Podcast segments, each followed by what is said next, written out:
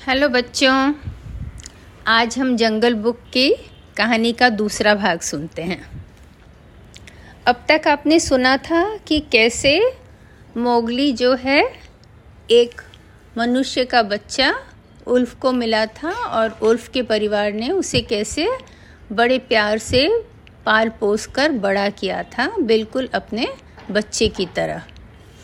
और वो कैसे बहुत पारंगत बन गया था शिकार में और पूरे जंगल के नियमों में। बालू, जो शिक्षक था उनका, उसके ट्रेनिंग में और बघीरा के प्यार में वो कैसे वहाँ बहुत खुश था।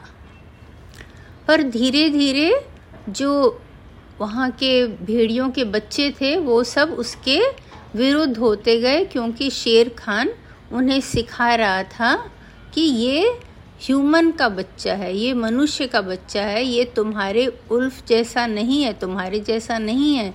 इसलिए तुम इसे अपने समुदाय में शामिल मत करो।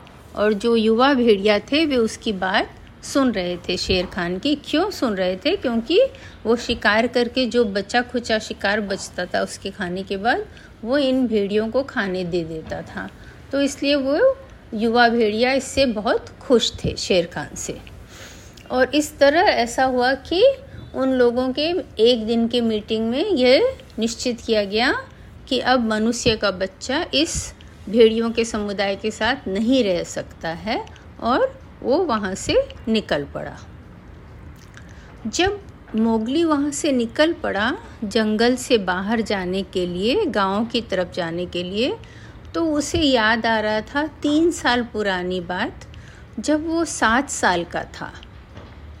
जब वो सात साल का था और बालू उसे बहुत तरह के जंगल के नियम और तरह तरह के सारे पक्षियों के और अन्य जानवरों के आवाज़ सिखा रहा था कि कैसे किससे बात करना है ताकि उसके ऊपर कोई विपत्ति न आए।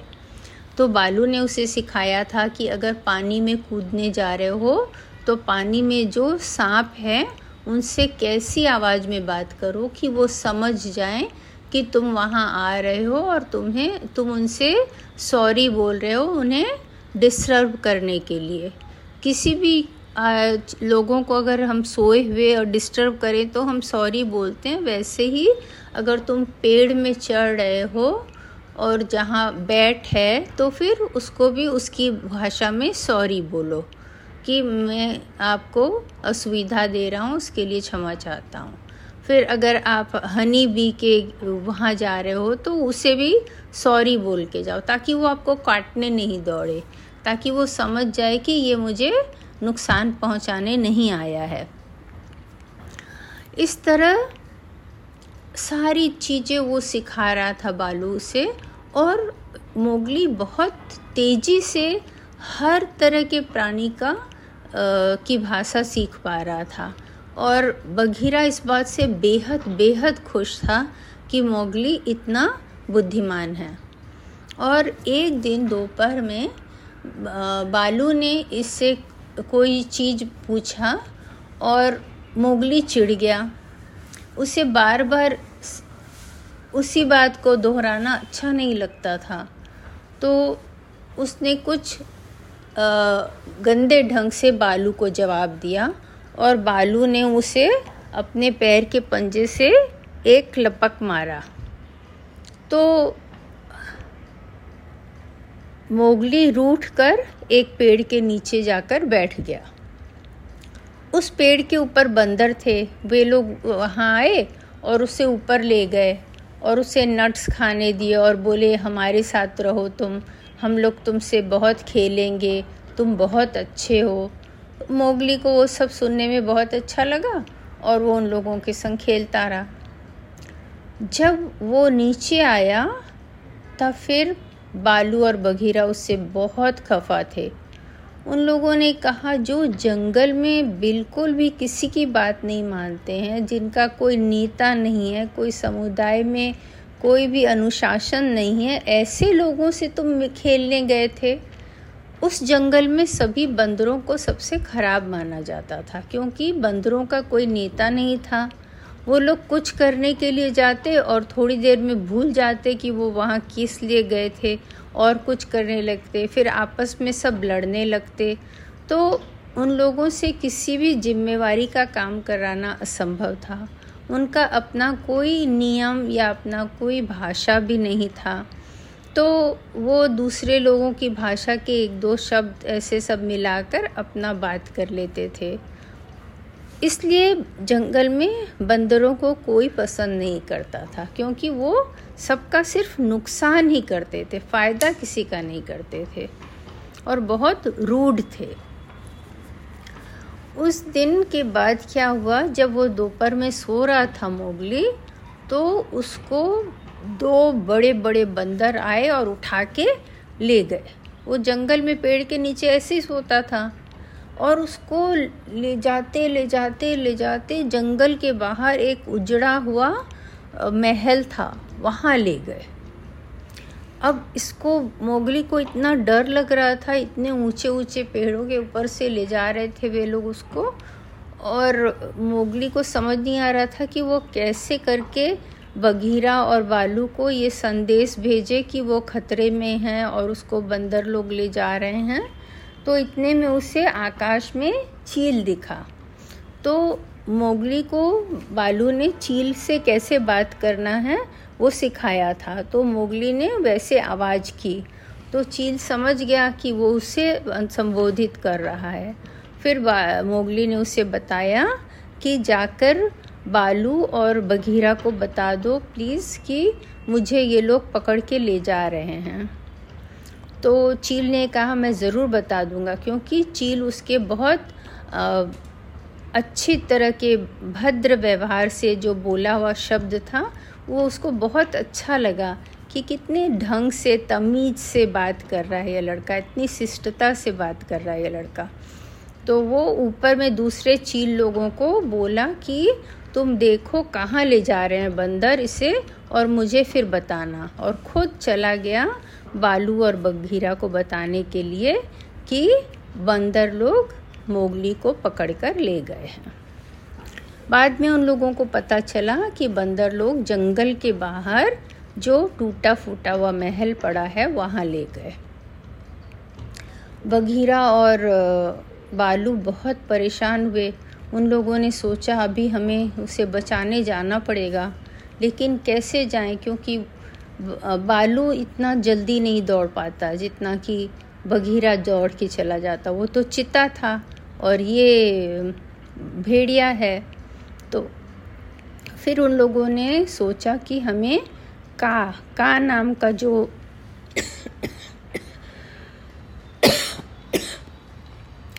का नाम का जो सर्प है, उसको साथ ले जाना चाहिए। क्योंकि वो बहुत बलशाली सर्प था और बहुत लंबा चौड़ा, मज़बूत, शक्तिशाली सर्प था और बंदर लोग उससे बेहद डरते थे। तो का और का से उन लोगों ने अनुरोध किया कि मोगली को बचाने हमारे संग चलो। तो का मान गया और का और बधीरा दोनों जल्दी जल्दी चलकर वो टूटे महल तक पहुँचे। पर तब तक रात हो गया था। इस बीच मोगली वहाँ जाकर सोचा, मुझे भूख लग रही है, कुछ खाना चाहिए। तो उसने उन लोगों को कहा, या तो आप हमें यहाँ पर अपना खाना खोजने की अनुमति दें या मुझे कुछ खाने को दें। तो बंदर लोगों ने कहा, ठीक है। और उसके लिए कुछ बंदर खाना लेने गए। उन्होंने थोड़े नट्स इकट्ठा किया और उसके लिए लाने लगे, पर बीच में ही फिर आपस में वो सब लड़ने लगे और नट्स वहाँ गिर गया और फिर बाद में वो बिना नट्स लिए आ गए। तब मोगली को बघीरा की बात याद आई, बालू का, की बात याद आई, जो कि उन्होंने बताया था कि बंदरों में जरा भी अनुशासन नहीं है और वो सिर्फ़ बेकार की मस्ती करते रहते हैं, उनसे कभी दोस्ती नहीं करना। लेकिन अभी तो मुश्किल हो गई थी, सभी उसको पकड़ के बैठे थे बंदर, क्योंकि वो लोग उससे अपने लिए घर बनवाना चाहते थे, जहाँ की उस, वो हवा से बच सके। जब बहुत तेज़ हवा बह रही हो तो उससे बच सके। इधर ऐसे करते करते रात होने लगी। रात में ये दोनों बघीरा और वो उस मंकी लोगों से बचाने के लिए मोगली को पहुँचे। पर मंकी लोग छत के ऊपर चारों ओर से मोगली को घेर के बैठे थे। तो जब बघीरा उनसे लड़ने के लिए आगे बढ़ा तो इतने सारे मंकी थे, वो बघीरा से नहीं डरे और वो उसके ऊपर चढ़ के उसे काटने दौड़ने लगे। तो बघीरा अपनी जान बचाकर पानी के टंकी में कूद गया। और इधर का जो सर्प था, वो ऊपर चढ़ के आ गया छत में। अब तो मंकी लोगों की डर के मारे हालत ख़राब होने लगी। कहा ने कहा तुम लोग कोई अपनी जगह से नहीं हिलोगे। तो वो लोग कोई भी अपनी जगह से नहीं हिले। फिर उसने मोगली को उठाया और अपने साथ ले जाने लगा। बघीरा उनके साथ पीछे पीछे आया। बघीरा ने कहा, का आज तुमने मेरी भी जान बताई है, बचाई है? और फिर बालू भी तब तक वहाँ पहुँच गया था। फिर बालू, बघीरा और का तीनों मोगली के संग जंगल के अंदर पहुँच गए। जंगल के अंदर पहुँचने के बाद बघीरा ने बालू से कहा, जब किसी के कारण हम लोगों को तकलीफ़ उठानी पड़ती है तो क्या करना चाहिए जंगल के नियम के अनुसार? तो बालू नहीं चाहता था कि मोगली को कोई सज़ा मिले, लेकिन जंगल का नियम यही था कि अगर किसी के कारण दूसरे को परेशानी उठानी पड़ी है तो उसे अधिकार है कि वो उसे दंड दे। तो मोगली ने कहा, मैं दंड मानने को तैयार हूँ क्योंकि मैंने गलत काम किया था। तो फिर बधीरा ने धीरे धीरे अपने सामने वाले पाँव से उसको दस बार थपकी की। उसका तो धीरे धीरे था, पर मोगली को ज़ोर से लग रहा था, लेकिन उसने कुछ भी नहीं कहा। और फिर जब उसने दस बार उसको थपकी कर दी तो फिर वो उठ के खड़ा हुआ और चुपचाप खड़ा रहा। तब फिर बधीरा ने कहा कि, तुम मेरे ऊपर बैठ जाओ और चलो हम लोग यहाँ से चले जाएँगे।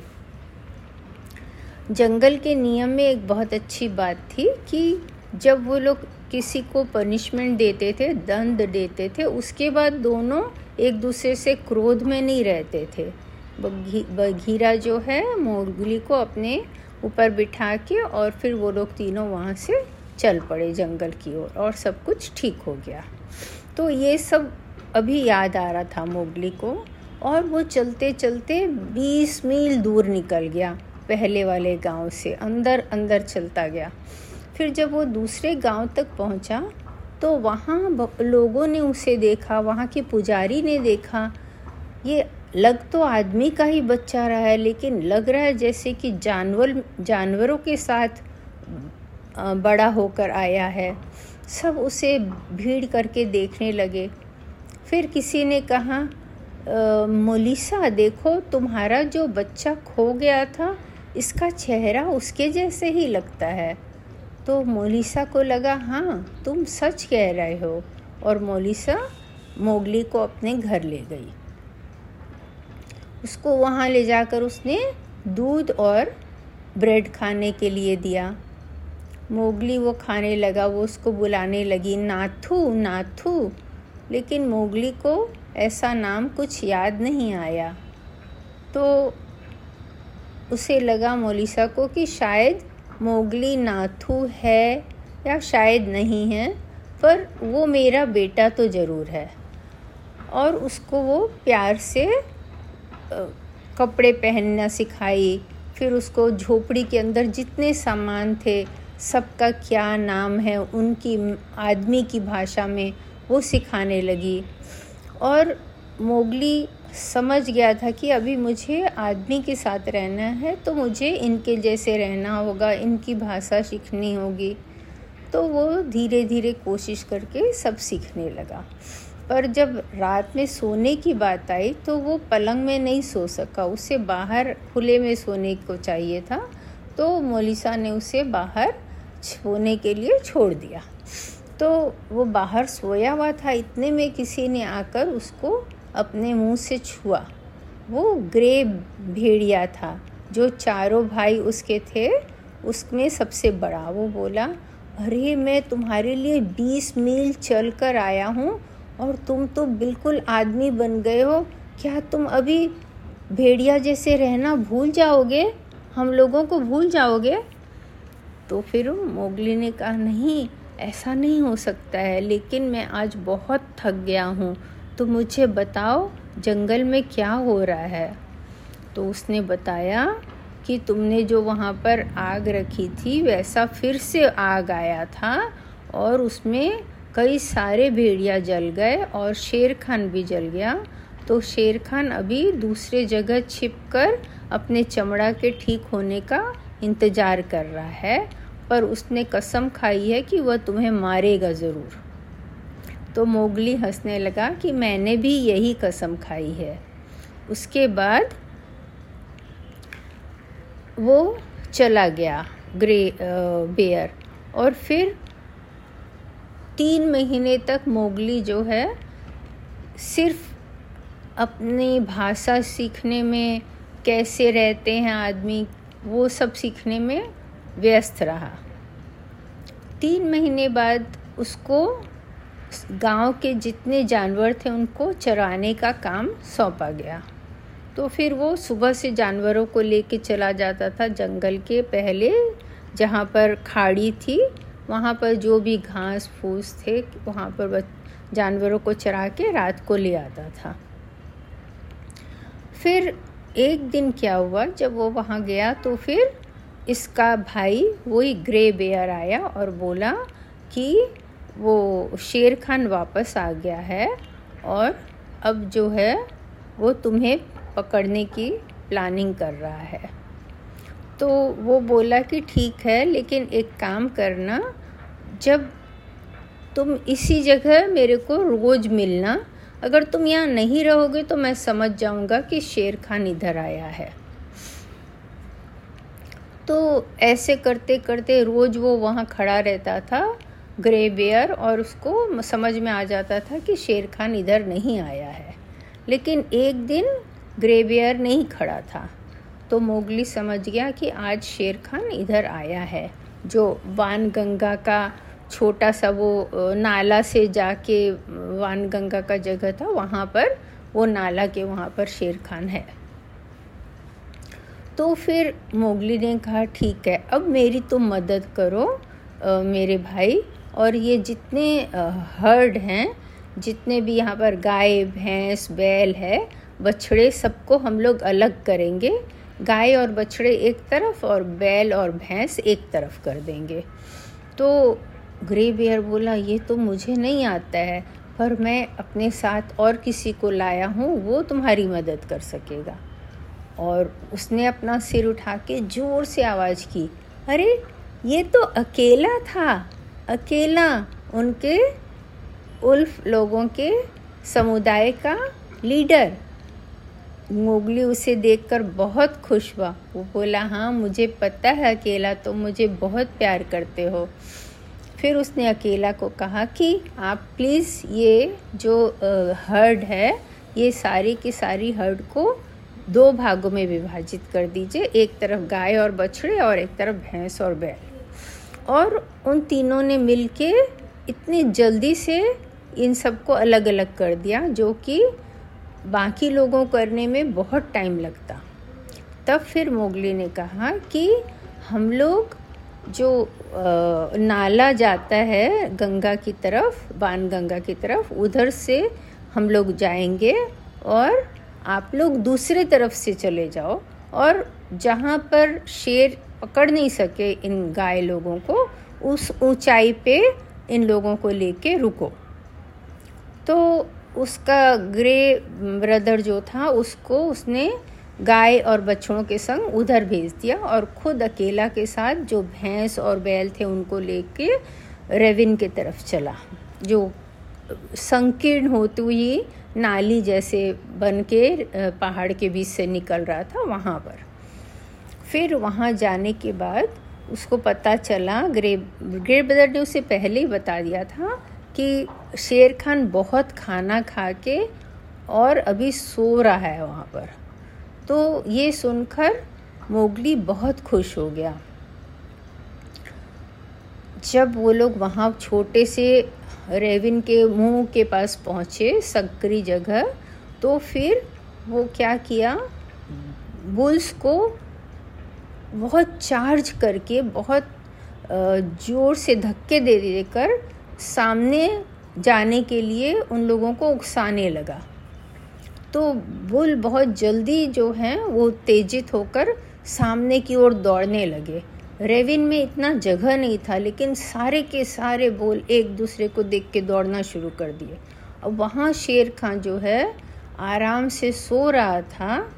और वहाँ से बाहर निकलने का कोई जगह नहीं था, क्योंकि दूसरी तरफ़ भी सब ऊँची ऊँची टीले थे जहाँ से वो नहीं चढ़ पाता, सिवाय इसी रेविन के जहाँ से वो आया था और जहाँ अभी पूरे बैल और भैंस थे।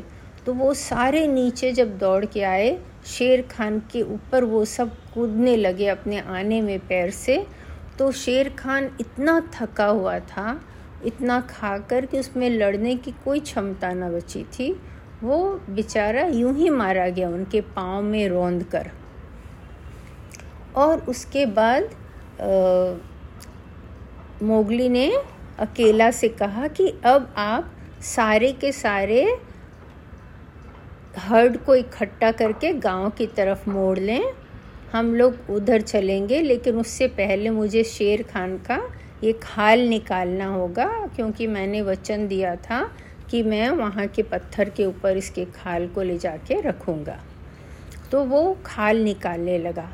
एक इतने बड़े टाइगर का खाल निकालना बहुत बड़ा काम होता है। तो फिर धीरे धीरे वो करके, पूरा ख़त्म करके और वो लेके और फिर जब गाँव की तरफ़ पहुँचा तो गाँव में तब तक बहुत तरह तरह की बातें हवा में उड़ रही थी। सब कोई कह रहे थे, ये जादूगर है। इसने क्या किया? सारे भैंस, बैल को कुछ बना दिया। इसके साथ भेड़िया आ गए। ये भेड़ियों से बात कर सकता है। तो सब गाँव वाले इससे गुस्सा होकर डर तो सब गाँव वाले उससे गुस्सा होकर और थोड़ा डर कर उसके ऊपर पत्थर फेंकने लगे। उन्हें उसे वहाँ रखने की इच्छा नहीं थी। तब मौलिसा जो उसकी, उसको अपना बेटा मानती थी, वो सामने आकर बोली कि तुम यहाँ से चले जाओ, नहीं तो ये लोग तुम्हें मार देंगे, क्योंकि सभी उसके ऊपर पत्थर फेंक रहे थे। तो मोगली को बड़ा दुख लगा कि पहले भेड़िया समुदाय ने उसे निकाल दिया, फिर मनुष्य के समुदाय ने भी उसे निकाल दिया। पर वो फिर वो शेर का खाल लेकर उल्फ के गुफा में पहुँचा, जहाँ पर वो बड़ा हुआ था। और वहाँ जाकर उल्फ जो उसकी माँ थी, उसको उसने बताया कि मैं शेर खान का खाल लेकर आया हूँ उस पत्थर पर बिछाने। तो उसकी वो उल्फ मदर खुश हो गई और उसने कहा, मुझे मालूम था कि तुम बड़े होकर शेर खान को ज़रूर उसके किए का सज़ा दोगे। फिर वो मोगली उसके खाल को ले जाकर, जो मीटिंग होता था जहाँ उल्फ लोगों का, उस बड़े पत्थर के टीले पर उस खाल को बिछा देता है और बोलता है कि देखो सब लोग, मैंने अपना वचन पूरा किया। तो सब लोग फिर बोलते हैं उसे जितने भेड़िया थे, छोटे बड़े, कि तुम हमारे साथ आ जाओ फिर से और अकेला को फिर से हमारा लीडर बना दो। लेकिन मोगली तैयार नहीं होता है क्योंकि बघीरा उसे मना करता है, क्योंकि बघीरा सोचता है कि जब ये लोग फिर से पेट भर के खाना खाएँगे, फिर इनका दिमाग बदल जाएगा।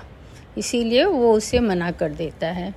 तो मोगली के साथ उसके चारों भाई बोलते हैं, हम तुम्हारे साथ रहेंगे हमेशा। और मोगली उन चारों भाई के साथ जंगल में अच्छे से रहने लगता है। और बघीरा के साथ भी और थोड़े सालों बाद एक बार ऐसा संजोग मिलता है कि एक लड़की अपने पिताजी के साथ जंगल से जा रही थी और वहाँ मोगली को देखकर उसे मोगली बहुत अच्छा लगता है और मोगली को भी वो अच्छी लगती है और फिर दोनों की शादी हो जाती है और इस तरह से ये कहानी ख़त्म होता है। आशा है आपको ये कहानी पसंद आई होगी। तो फिर नई कहानी तक के लिए बाय बाय